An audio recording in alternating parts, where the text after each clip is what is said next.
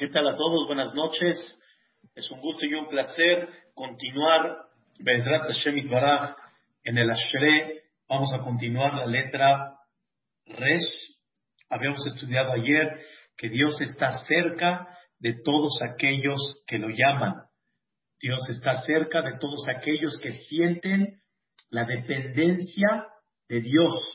Y es una cosa muy importante que la persona sepa a quién dirigirse, como explicamos ayer. Y lejol asher y creuhu beemet. Y Dios está cerca con todos aquellos que lo llaman de verdad. Ya explicamos ayer dos puntos que lo llaman de verdad, que no nada más Dios es una opción más, sino realmente lo llaman de verdad sabiendo que Él es el que puede ayudar y también por el otro lado eh, la persona muchas veces su conducta no es acorde a lo que él está pidiendo. Y por lo tanto, le pedimos a Dios, ojalá que nosotros seamos de aquellos y tenemos que tener la fe que Dios está cerca de todos aquellos que lo llaman a Él, se dirigen a Él, pero se dirigen en serio, se dirigen de todo corazón, se dirigen sabiendo que Dios es la única opción para poder recibir lo que ellos necesitan. Entre paréntesis, pero bajo el mismo tema, ¿saben ustedes que Itzhak vino increíblemente después de 20 años de casado, tuvo un hijo, más bien dicho, tuvo dos hijos, Esab y Jacob. Pero está escrito en la Torá que cuando Itzhak se dio cuenta que su esposa estaba estéril, entonces pidió tefilá. Esto significa que Isaac esperó a que Rivka esté apta para embarazar, porque era muy pequeña. Posteriormente esperó los años para ver si es una mujer que puede dar hijos o no. Y entonces cuando Isaac vino vio que Rivka era una mujer estéril, entonces se puso a rezar. Es increíble, queridos hermanos, Isaac, antes de darse cuenta que su mujer es estéril, no rezó, escuchen la palabra, no rezó, no pidió tefilá, y la respuesta es muy clara. Muchos podemos pedir tefilá, y muchos podemos pedirle a Dios, pero muchas veces no sentimos que el único que ayuda es Dios. No sentimos que el único que soluciona es Dios. Antes de que Isaac vino se dé cuenta que su mujer está estéril, claro que rezó, pero escuchen bien la palabra, ¿por qué no? ¿Por qué no va a embarazar? Como toda mujer normal. Entonces, claro que pide tefilá, pero todavía falta una tefilá que se llama Behemet. Behemet significa que realmente estoy yo seguro que el único que me puede ayudar es Él, nada más. Y no que me dirijo también a Él, sino me dirijo nada más a Él. Y ahí es donde está el secreto. Y es una de las cosas importantes que la persona tiene que saber que por eso muchas veces sus tefilot no, digamos, tienen el efecto tan fuerte porque no le llamas a Dios, escuchen la palabra Behemet. Behemet quiere decir realmente de todo corazón. ¿Qué quiere decir de todo corazón? Sabiendo que nada más Él es el que te puede ayudar. No buscas opciones, si no este acá o si no este acá. Te das cuenta que nada más Él, y ahí se llama Behemet. Yitzhak vino cuando rezó realmente Behemet, cuando rezó de todo corazón, porque vio que no hay quien pueda ayudar más que nada más Boreolam, entonces su rezo hizo un efecto muy especial. Quiero, Vedrat Hashem Baraj, dar la clase el día de hoy.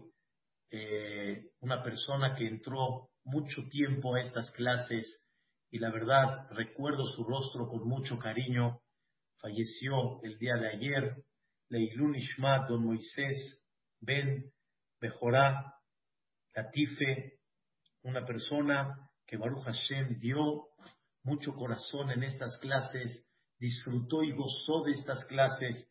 Aquí su hijo presente quiero dedicar la Ezrat Hashem Baraj, esta clase que sea Leilui Nishmato, don Moisés de Tunemol Ben Bejorá, Letife Ruach Hashem Tanehenu Entonces, es importante que la persona sepa cuando se dirige a Dios que sea que, Behemet. Por eso quiero decirles algo muy importante, queridos hermanos. Pedir es muy fácil. Todos podemos pedir, todos, todos pedimos. Pero hay algo que nos falta. Pedir Behemet. Behemet quiere decir con toda sinceridad. Sentir en el corazón que nada más Él me puede ayudar. Sentir que de veras es algo que necesito. Es algo que me hace falta. Y ese es un punto también que no explicamos ayer de la palabra Behemet.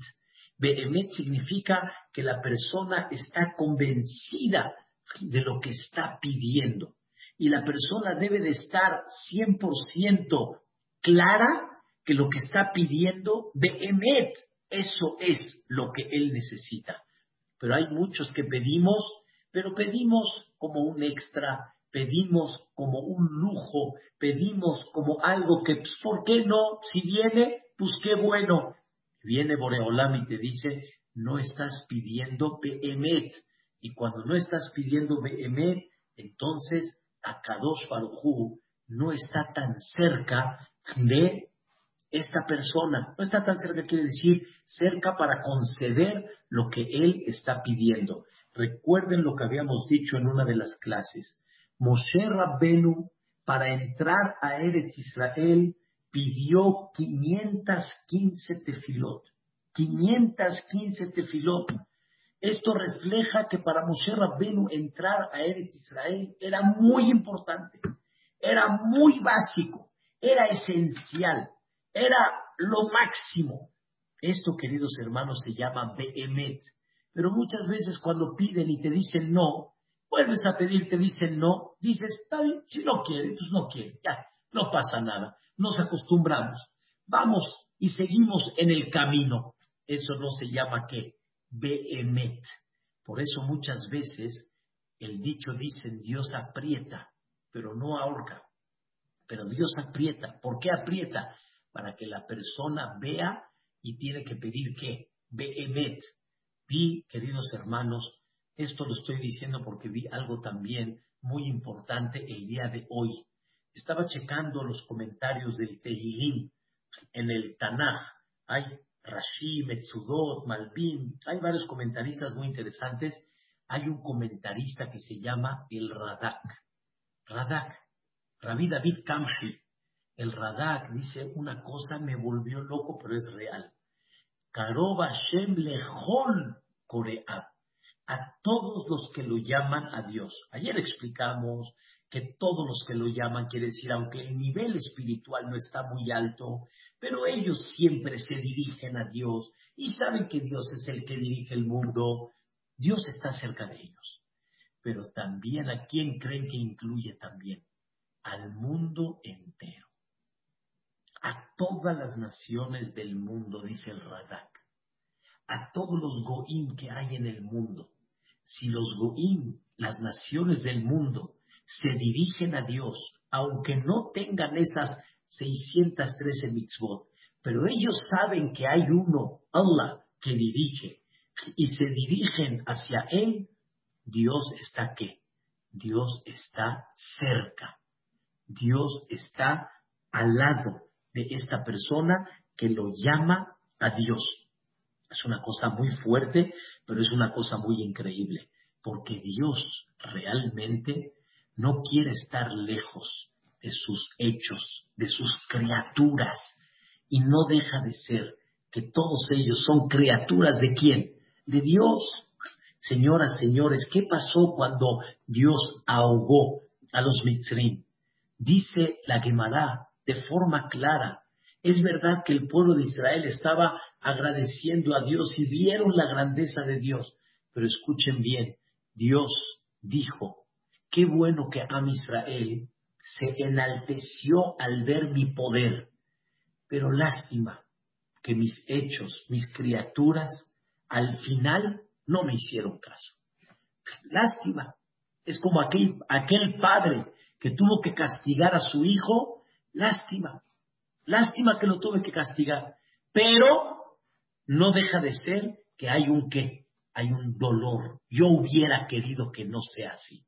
Dios quiere a todos sus hechos, todas sus criaturas. Como dijimos, ver a Hamab al Colmahasa. Dios se apiada sobre todos sus hechos. No importa en qué nivel está, Dios al fin y al cabo se apiada para ver si tal vez alguno de ellos recapacite. ¿Ustedes no creen que Dios espera que todos lo reconozcan? Claro que sí. Y lo pedimos todos los días.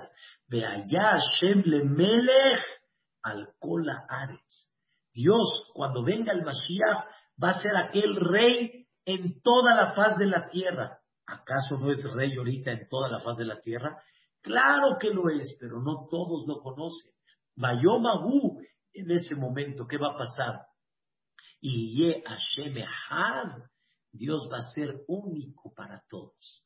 Ushmo Ehad, su conducta va a ser única para todas. Ya no va a haber este le va a este, este le va a este, el otro. No, todos le van a ir a Dios, como decimos. Todos van a aplaudir y van a, hacer porras. ¿A quién? A Boreolam.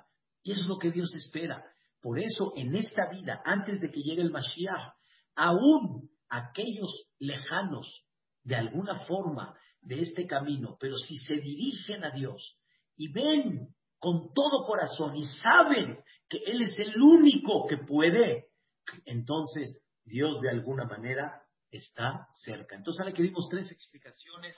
Una, el que le llama de verdad quiere decir que él, su conducta y lo que él pide es la misma. No pide salud pero no la cuida. O no pide dinero y no lo cuida.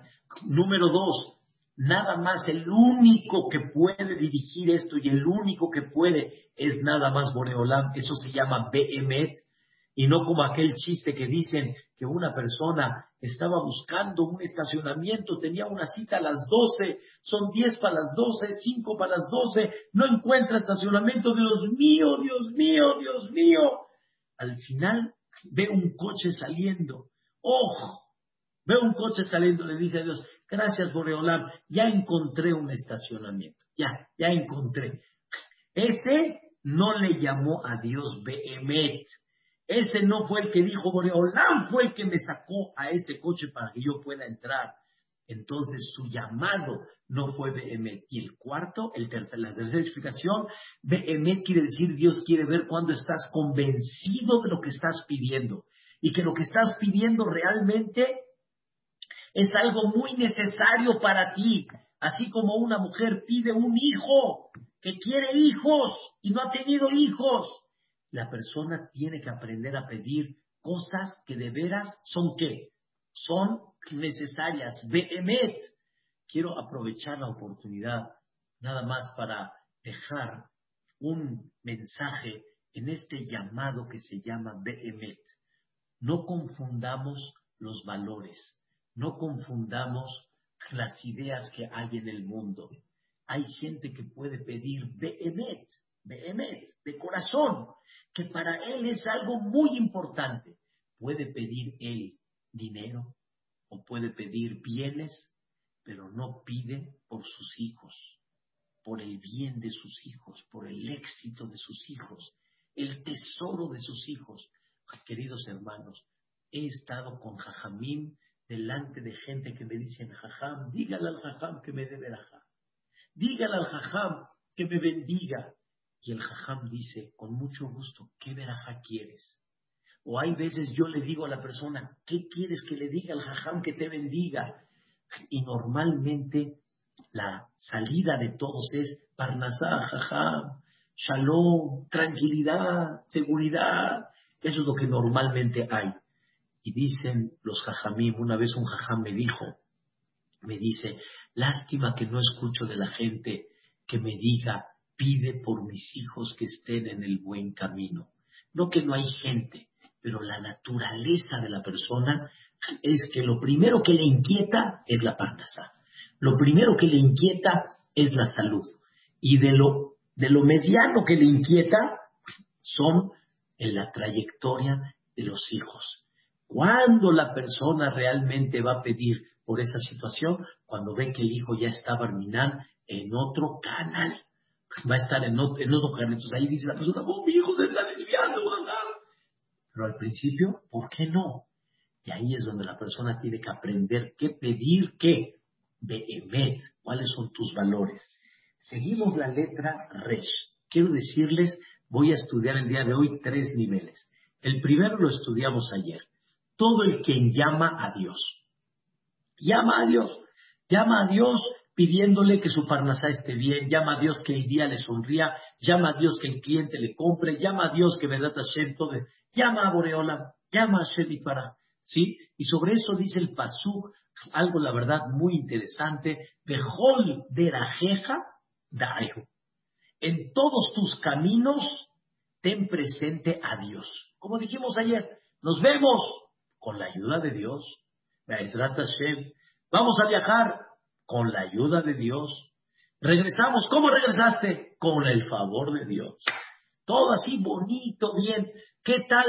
¿Cómo estuvo esto? Ay, Baruch Hashem. Todo salió bien. Y todas las cosas metes la presencia de Dios. Es el primer nivel y Dios está cerca de todos aquellos que lo llaman a Dios. Dos, Rezón Yere Av, un nivel más arriba. La voluntad de los temerosos de Dios, voy a explicar, ya hace. Dios la va a cumplir. No nada más los quien llaman a Dios, sino los temerosos a Dios. ¿Qué quiere decir los temerosos a Dios? Escuchen la explicación maravillosa que vamos a ver. Hay un concepto que se llama en la vida bitajón. Bitajón, como una vez escuché decirte, ¿vita qué? ¿Y qué vitamina es? ¿Vita qué? Bitajón. ¿Qué es bitajón? Escuchen, queridos hermanos. Bitajón viene de la palabra batuah. Ellos sí, batuah. ¿Qué es batuah? Batuah es que yo me siento, escuchen bien, me siento tranquilo, me siento seguro. Voy a dar un ejemplo muy simple. Cuando una persona camina en la calle y está haciendo su deporte, camina así viendo la calle, viendo los árboles, él no siente ningún miedo, se siente seguro, está tranquilo, todo está bien.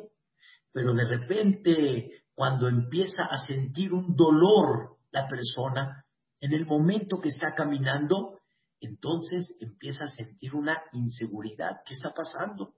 Un dolor, no vaya a ser algo. Y así muchas cosas que hay en la vida. Cuando una persona está en su negocio y las cosas van jalando bien, ¿cómo se siente la persona? Batúa. Batúa quiere decir seguro, me siento tranquilo. Pero de repente, cuando Dios mueve el tapete, empieza a haber un problema económico y si no que sube el dólar, y si no que hay una inflación, y si no, entonces la persona empieza a sentirse como inseguro. Esa inseguridad y esa seguridad, normalmente la persona la guía generalmente en la naturaleza. Como viene la naturaleza, de la misma forma la persona cómo se siente, se siente seguro o se siente inseguro. Viene David Amelech y dice, hay un nivel que se llama yo nada más le temo, escuchen bien, a Dios. Yo no le temo al este a la inseguridad o le temo a, escuchen bien la idea, le temo a la economía o le temo a la, a la parte esa de salud. Él nada más le teme. ¿A quién? A Dios. Y él por eso, ¿cómo se siente? Seguro. Escuchen la idea, cuál es, la, cuál es el sentimiento que deberíamos de trabajar de alguna forma. Yo a donde camine me siento seguro porque el único que puede mover las cosas es Dios. nada más. Y escuchen bien, la naturaleza no fue la que me dañó. Dios, si quiere dañar a la persona, nada más mueve un huesito y es suficiente para dañarlo. No necesita Boreolam de la naturaleza para poner a la persona intranquila, para poner a la persona insegura, temerosa. En otras palabras, no le temo más que nada más a Dios y las cosas que pasan las enfrento. Las cosas que suceden comprendo que son retos de Dios y por lo tanto mi corazón, ¿cómo se siente? Tranquilo. Yo estoy patuaj, yo estoy sereno. No tengo por qué sentirme con taquicardia barminal o sentirme con una inseguridad porque sé que el único es nada más Él. ¿Y yo cómo me siento? Tranquilo. Eso se llama Irat ¿Ya entendieron qué significa el temor a Dios? El temor a Dios significa hay muchas cosas que te ponen a temblar. Hay muchas cosas que, como decimos en México, te mueven el tapete. Dice David Amelech, hay un nivel más arriba. El único que me mueve el tapete, ¿sabe quién es? Dios. Es el único que me mueve el tapete. No hay otro más. Y por lo tanto, cuando hay cosas que suceden, una de dos, escuchen bien, o tengo que recapacitar que hice algo malo, o que debo de corregir algo, o debo de enfrentar este reto. Es un reto que debo de llevar a cabo. Eso es lo que Dios espera de mí. Entonces dice la Gemara, escuchen bien, la Gemara de Maseret Berajot, si la persona ve que hay contratiempos en la vida, ¿qué es lo primero que debe de hacer? debe de analizar sus actos. No el gobierno, López Obrador, este, la, la, la. Va a cambiar este Biden. No, no, no. Primero lo que tienes que checar que son tus actos. Y yo a quién le temo? A Dios. Y por lo tanto, una de dos.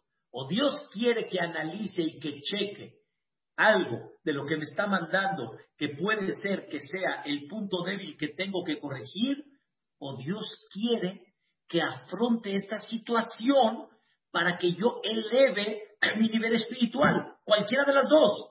Pero no le temo yo a otra cosa y por lo tanto mi corazón como siempre está tranquilo, tranquilo. No hay enojo, no hay queja, no hay nervio, hay que hay tranquilidad. Señoras y señores, uno de los grandes jajamim que ustedes escucharon mucho de él se llamó el Jafetz Haim, Rabbi Israel Meira Cohen. Dice en la historia muy conocida, la escuché de mi maestro, ¿cómo es posible que el Jafetz Haim a los 80 años llegó el doctor, le midió la presión y el doctor dice, no puede ser, y otra vez. Le preguntaron al doctor, ¿hay algo mal, doctor? Dice, no. Dice, este hombre tiene un pulso de un joven de 18 años. Dice, ¿cómo lo puedo ver con un pulso tan tranquilo, tan sereno, tan normal? Dice, no puede ser, no puede ser. La naturaleza es que muchas veces la persona de los nervios se le sube la presión de los nervios Barminan se le puede alterar algo. Es algo natural. Se necesita mucha elevación espiritual para que la persona nada más le tema a Dios y él camine en la vida con vitajón, con vitajón, y que no tenga miedo de otras cosas, y que él se sienta tranquilo que o es el reto o algo Dios quiere que yo recapacite. Recuerden la historia en Masejet Berajot, que cuenta de un gran jajam llamado Rabuná. Rabuná tenía 400 barriles de vino, era una fortuna, era, era, era como hablar de toda una bodega entera. Y se le echaron a perder los 400 barriles de vino y se convirtieron en vinagre. Y Rabuná estaba diciendo, ¿qué pasa? Llegaron sus compañeros y le dijeron a Rabuná, checa tus actos. ¿Están escuchando, queridos hermanos? No dijeron ellos, checa la bodega, estaba tal vez un poco calientita, no le pusiste enfriamiento, no hubo aire acondicionado para enfriar y bajar la, temperatura y por eso se echó a perder el vino. No, lo primero que dijeron que es, checa tus actos. Nosotros qué hubiéramos hecho primero, checaste la bodega, tal vez el barril estaba mal, tal vez estaba un poquito abierto, tal vez le entró aire. Lo primero que le dijeron sus amigos, eso se llama bitajón. Eh, checa tus actos. ¿Qué creen que dijo Rabuna? ¿Sospechan de mí que tuve algo este, erróneo? Y le dijeron a él, ¿sospechas del juez? ¿Sospechas del juez? El juez es Boreolam. Dijo Rabuna, tiene razón. Me equivoqué.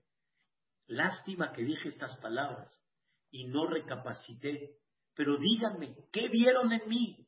Y la Guimara dice que tuvo un problema que no le pagó a un empleado que tenía.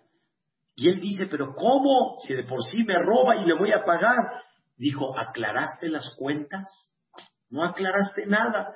Al final Rabuna hizo Teshuvah y dice la Gemara una versión que el barril de vinagre subió de precio. ¿Están escuchando?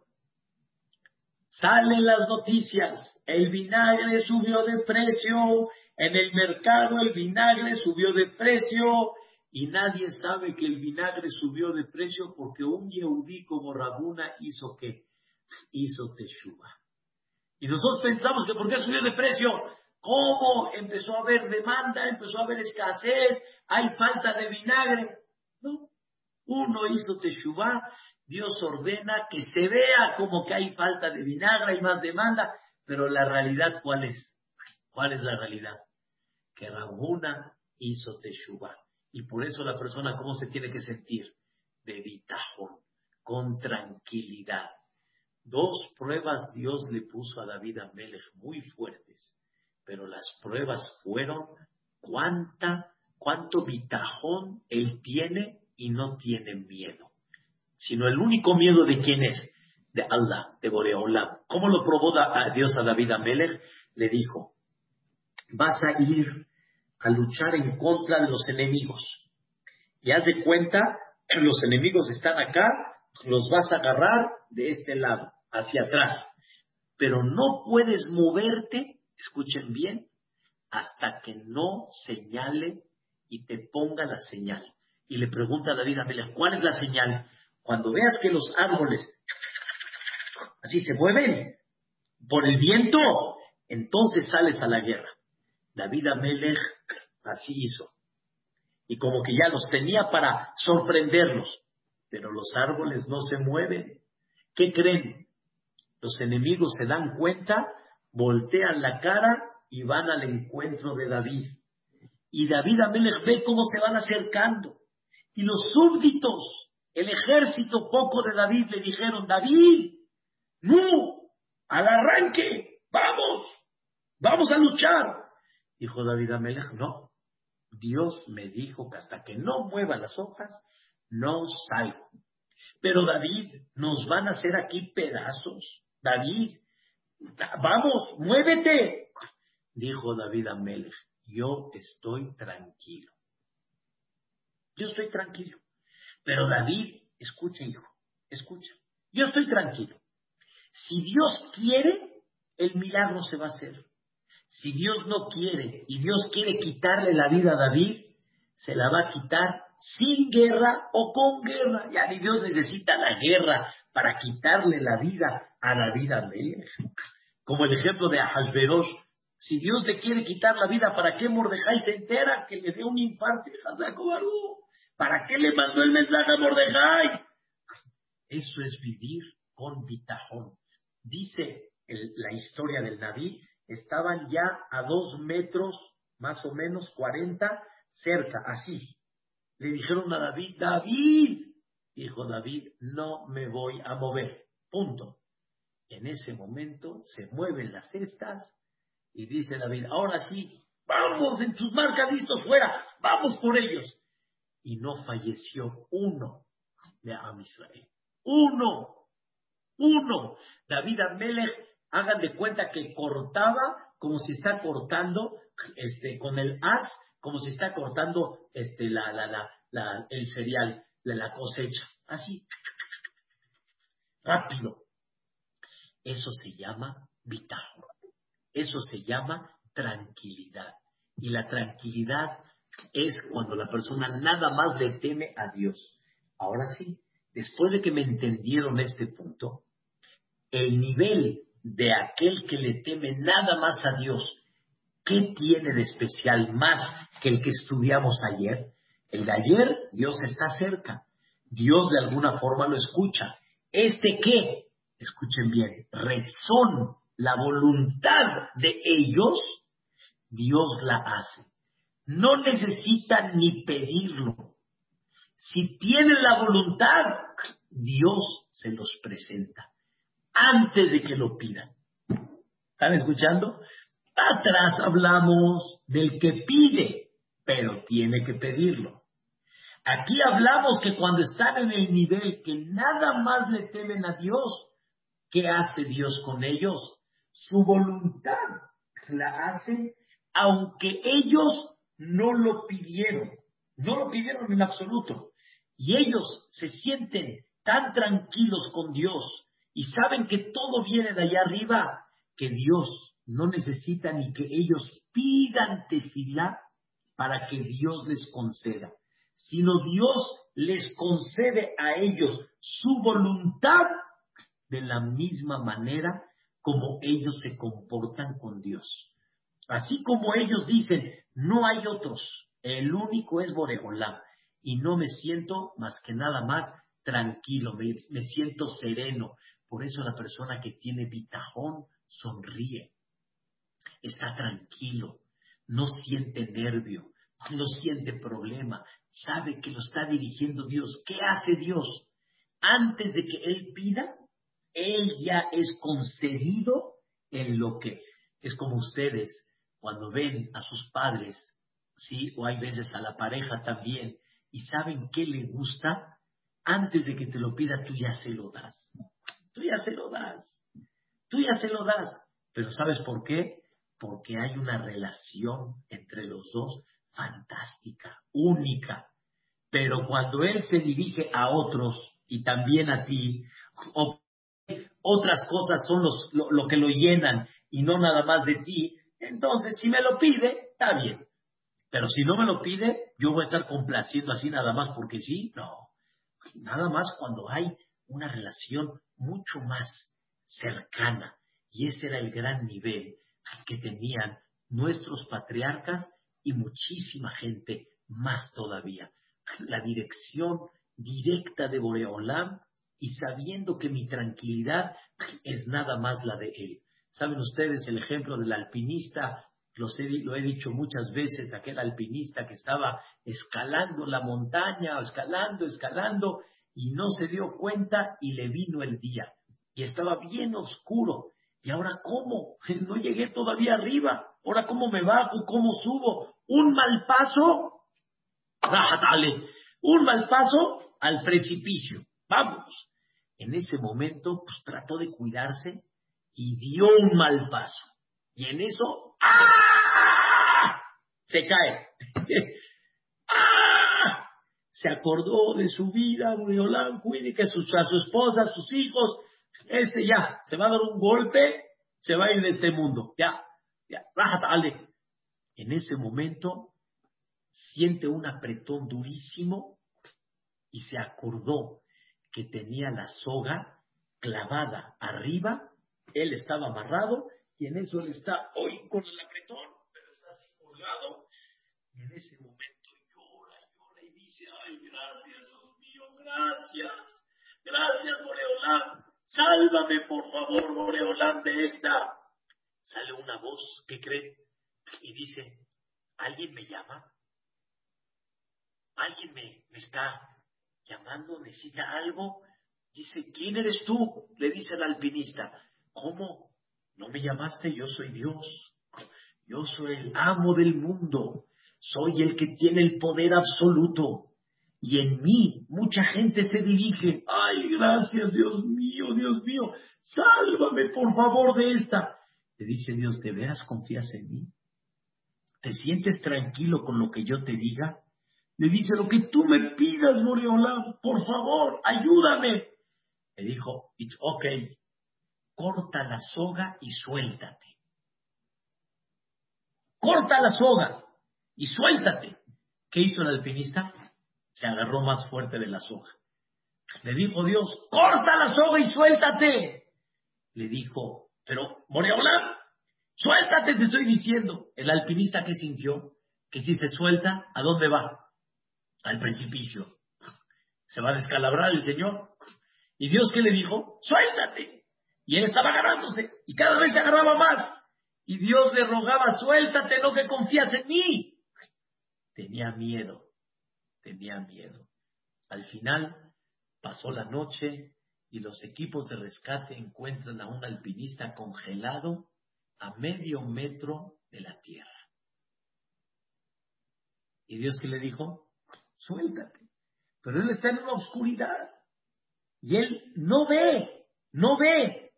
Eso es lo que nos pasa a nosotros. No vemos, pero debemos de sentir. Nada más a él le temo y estoy en sus manos absolutas. No necesita Dios que estés colgado de una montaña para hacerte daño, en el buen sentido. No necesita Dios hacer un problema económico para hacerte daño en la economía. No necesita eso. Entonces, no temas de otras cosas. Témele nada más a Él. Y aquella persona que tiene ese nivel es más arriba de aquel que lo llama. Ya no necesito llamarlo, sino la voluntad, la que tengo yo, Él me la hace. Porque también aquel que le teme nada más a Dios, también Él hace la voluntad de Dios en muchas cosas sin que tenga que pedir, pero tiene que ser algo muy, muy firme. Ahora escuchen esta parte, es sensible, pero desgratación espero que la pueda explicar bien. ¿Qué dice la primera parte? La voluntad de aquellos que le temen a Dios, Dios la hace. Dios se las hace y sin pedir ya las hace con más razón si piden, ¿entienden? Con más razón si piden que Dios la va a conceder. Pero dice la segunda parte del versículo de la letra Resh que estamos estudiando, y cuando ellos claman, Dios escucha y los va a salvar. O sea, estamos hablando que aquel temeroso nada más a Dios está metido en qué? En un problema. Y él clama a Dios para que lo salve del problema. Ahora escuchen esto. El tzadik no quiere estar en un problema, seguro que no. La voluntad del tzadik no es estar en un problema. Yosef no quiso estar en el calabozo, Yosef no quisieron que lo vendan como esclavo, claro que esa no era su voluntad. Entonces ya no entendí. Está escrito al principio que Dios hace la voluntad de aquel que es temeroso a Dios y por otro lado lo mete en un problema. Y el tzadik clama a Dios, sálvame de este problema. Pero no entiendo por qué me metiste si se supone que tú haces mi voluntad sin que yo te la pida. Y yo quiero de alguna forma estar tranquilo para servirte a ti. Tú sabes que lo que voy a hacer es entregarme a ti. Tú sabes que lo que voy a hacer es eh, realmente estudiar, cumplir mis voz, hacer mis obligaciones, mantener contenta a mi esposa, a mis hijos, trabajar para mantenerlos. Tú sabes qué es lo que voy a hacer. Entonces, ¿por qué me metiste en un problema cuando se supone que tú haces mi voluntad aunque no te la pida. Como que se contradice el pasuk del principio a la segunda parte. Escuchen la respuesta. Y es una cosa increíble.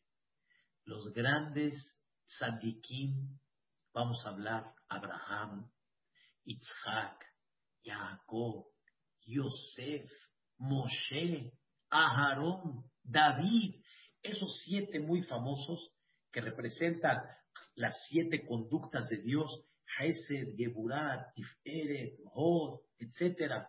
Este, todo es, todo, todas esas grandes personajes, escuchen bien, tuvieron milagros increíbles en su vida. Muchas cosas no las pidieron y Dios se las concedió. Y Dios los chiquió.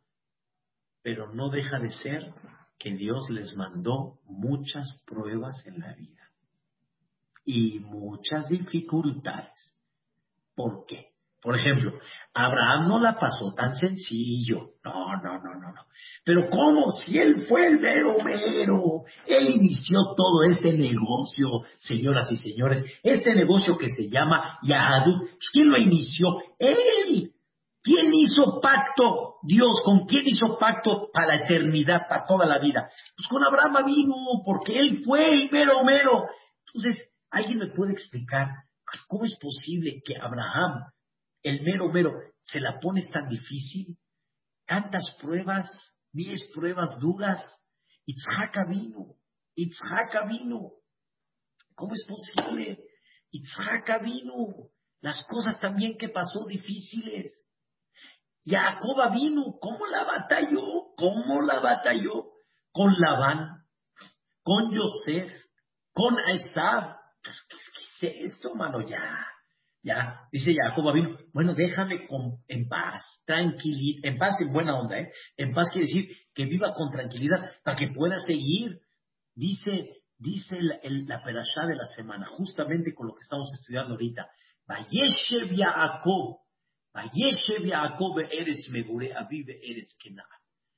Jacob vino, ya, se, se habitó. Vayeshev, Vayeshev. ¿Qué significa Vayeshev? Nunca la Torah destacó con Abraham vino, Vayeshev Bebe'er Sham. Se sentó. Destaca, Vayagor vivió o puso su casa, pero no utilizan el término Vayeshev. Se sentó, ¿Qué significa esa palabra? ¿Qué insinúa esa palabra?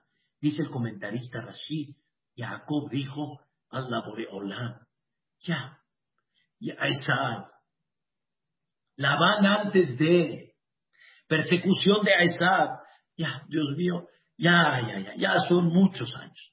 22 años llevo batallando con este chistecito.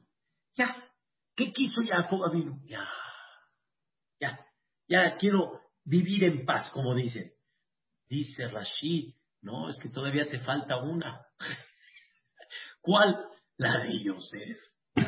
Es la peraza de la semana. Vendieron a Yosef. Otra vez le dan quién? A Jacob vino.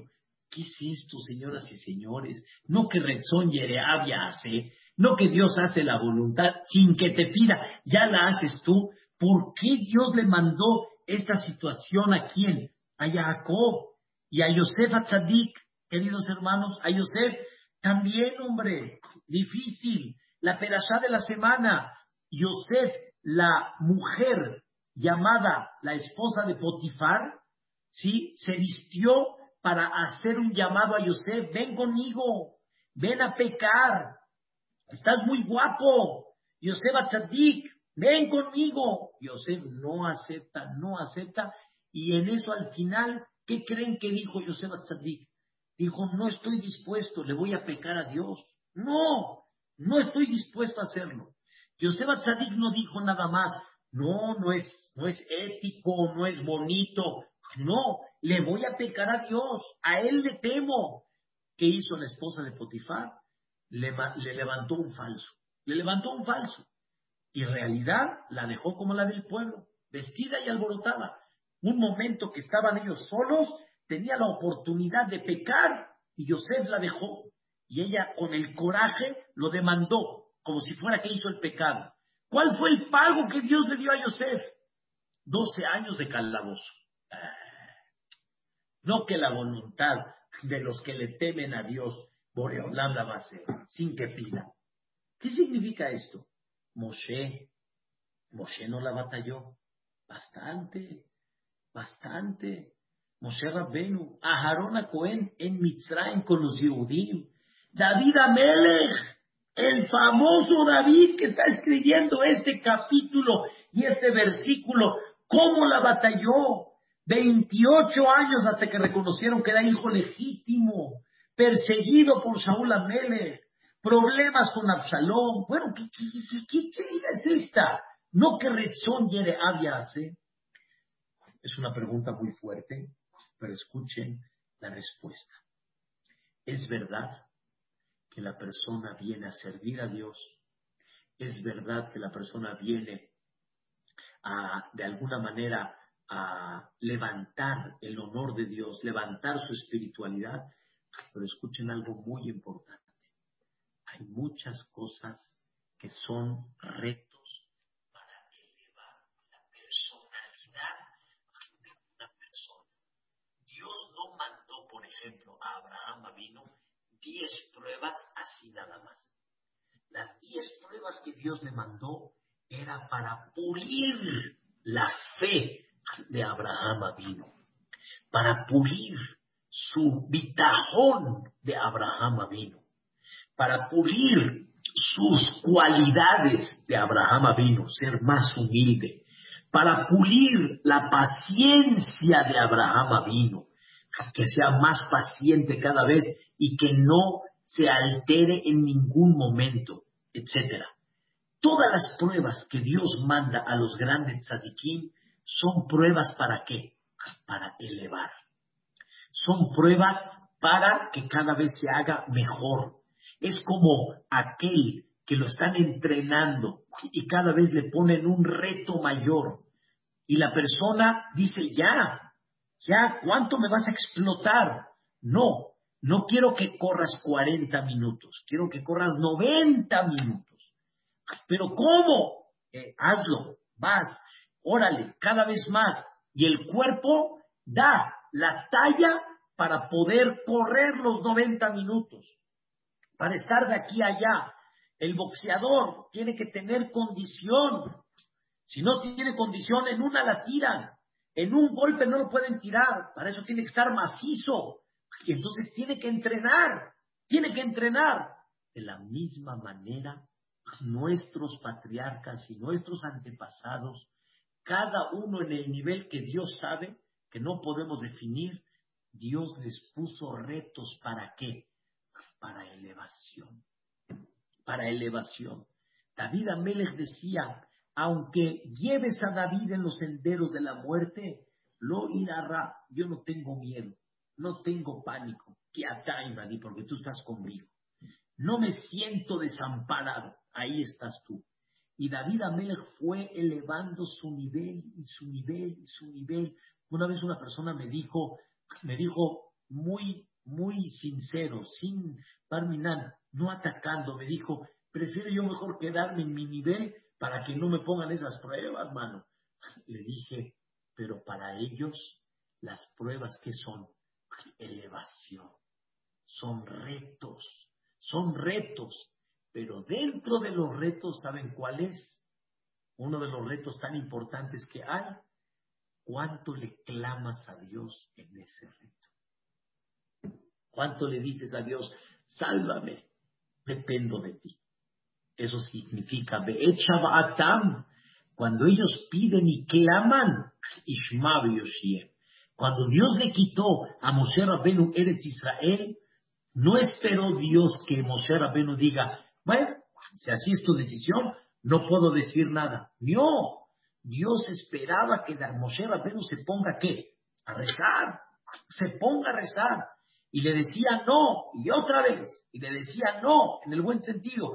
Y cada tefilá de Moshe Rabenu, queridos hermanos, no hubo una tefilá de Moshe que no lo elevó, que no le dio un nivel mayor del mismo tema, de Eretz Israel. No hubo un concepto que le daba, wow, increíble. Por eso, cuando Boreolam quita del tzadik, le quita un beneficio o lo mete en un problema, ¿es para qué? Para elevarlo.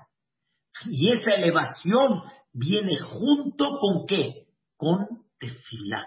Y quiere ver Dios cuánto te elevas en ese rezo. Escuchen algo increíble. Dios le dice a Abraham vino, voy a destruir a Sedón. Lo voy a destruir. No me interesa. Lo voy a destruir a Sedón. Le dijo Abraham vino, Dios mío, si hay, escuchen bien, si hay 50 tzadikim, ¿vas a destruir a Sedón? Dios le dijo, la verdad no. La verdad no. Pero ¿sabes qué? No hay, mano. No hay 50. Le dijo, pero Dios, si hay 40, ¿vas a destruir? Le dijo, no. La verdad que no. Tiene razón. Le dijo, pero no hay. Oye, ¿y si hay 30? Tampoco voy a destruir. Y al final llegaron a 10, no hay 10. Ni 50, ni 40, ni 30, ni 20, ni 10. Escuchen la pregunta. Si no, Dios ya sabe que no había ni 10. ¿Por qué cuando Abraham le dijo, si hay 50, destruyes? No. Que Dios le diga, manito, no hay ni 50, ni hay 10. Así que deja de fastidiar, deja de pedir. No hay nada. ¿Cómo? Dios lo deja hablar cuando sabe que ya no hay ni 10. Dios lo hizo perder el tiempo a Abraham vino. No, queridos hermanos, no. Abraham creció con ese rezo. Y Dios no le dijo que no hay para que Abraham crezca en ese rezo. ¿Cómo Abraham creció en ese rezo, por ejemplo? Abraham pensó que mínimo necesitamos 50 para salvar a las cinco ciudades, 10 por cada una. Y le dijo Dios, no hay 50. Dijo Abraham, no me digas. Y si hay 40, tal vez 40, aunque no hay 10 por cada ciudad, con 40 te conformas, Boreolán. Le dijo Dios, si tú lo pides, así será. Dijo Abraham, wow, qué grande es la tefilá, qué grande es Dios, por 40 también, a todas las cinco ciudades. Le dijo Dios, pero ¿sabes que no hay 40? Dijo Abraham, entonces no hay 40, entonces ¿cómo voy a salvar a las 50? Abraham, dijo Dios, por favor, por 5, por, por 30, salva a las 5. Hagan de cuenta como tipo el Mexican People, por 35, por 25, por 10, 5. Y Abraham, ¿qué ganó? ¿Qué ganó Abraham vino? Ver que la tefilá tiene un poder que hasta puede lograr que por 10 personas salven a 5 ciudades. Abraham creció. No ganó el propósito Abraham vino, pero Dios tuvo otro propósito, que Abraham crezca. Y en cada rezo la persona crece. Entonces, es verdad que Dios hace la voluntad de esos grandes temerosos a Dios. Sí, hace la voluntad de ellos. Y no olviden que muchas cosas Dios protegió y le concedió a los patriarcas. Los hizo ricos, les dio medios. Muchas cosas Dios les concedió, pero no significa que no te voy a poner en prueba, porque la prueba es un qué? Es un crecimiento.